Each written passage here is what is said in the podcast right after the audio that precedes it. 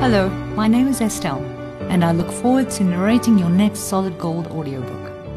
I was a professional singer for 13 years and love being in studio, and I'd be very excited to narrate your audiobook. I'm going to read 3 samples for you today. The first is from Roald Dahl, from The Twits. Mr. Twit was one of these very hairy-faced men. The whole of his face, except for his forehead, his eyes and nose, was covered with thick hair. The stuff even sprouted in revolting tufts out of his nostrils and earholes. Mr. Twit felt this hairiness made him look terrifically wise and grand. But in truth, he was neither of these things. Mr. Twit was a twit.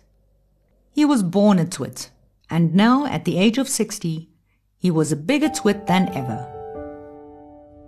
My next sample is from Alice in Wonderland by Lewis Carroll, from The Lobster Quadrille. "Thank you," said Alice. "It is very interesting. I never knew so much about whiting before." "I can tell you more than that if you like," said the Gryphon. "Do you know why it's called a whiting?" "I never thought about it," said Alice. "Why?"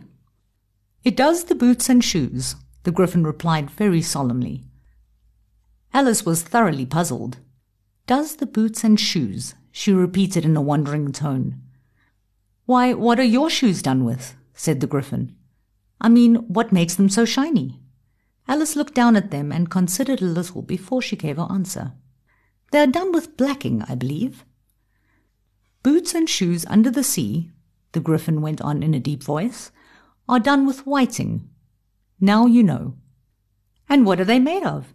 Alice asked, in a tone of great curiosity. "Soles and eels, of course," the Gryphon replied rather impatiently. "Any shrimp could have told you that." For my final sample, I'm reading an excerpt from Deception Point by Dan Brown. Prologue. Death in this forsaken place could come in countless forms.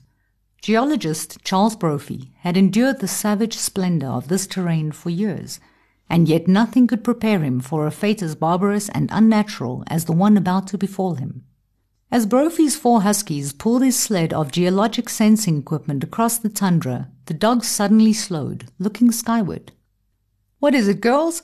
Brophy asked, stepping off the sled.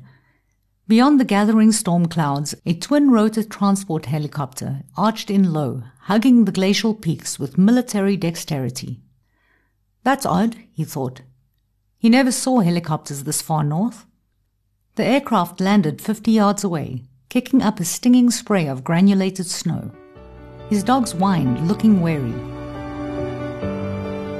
I'm Estelle, and thank you for listening to my audio samples. I look forward to narrating your next Solid Gold audiobook so you can be heard.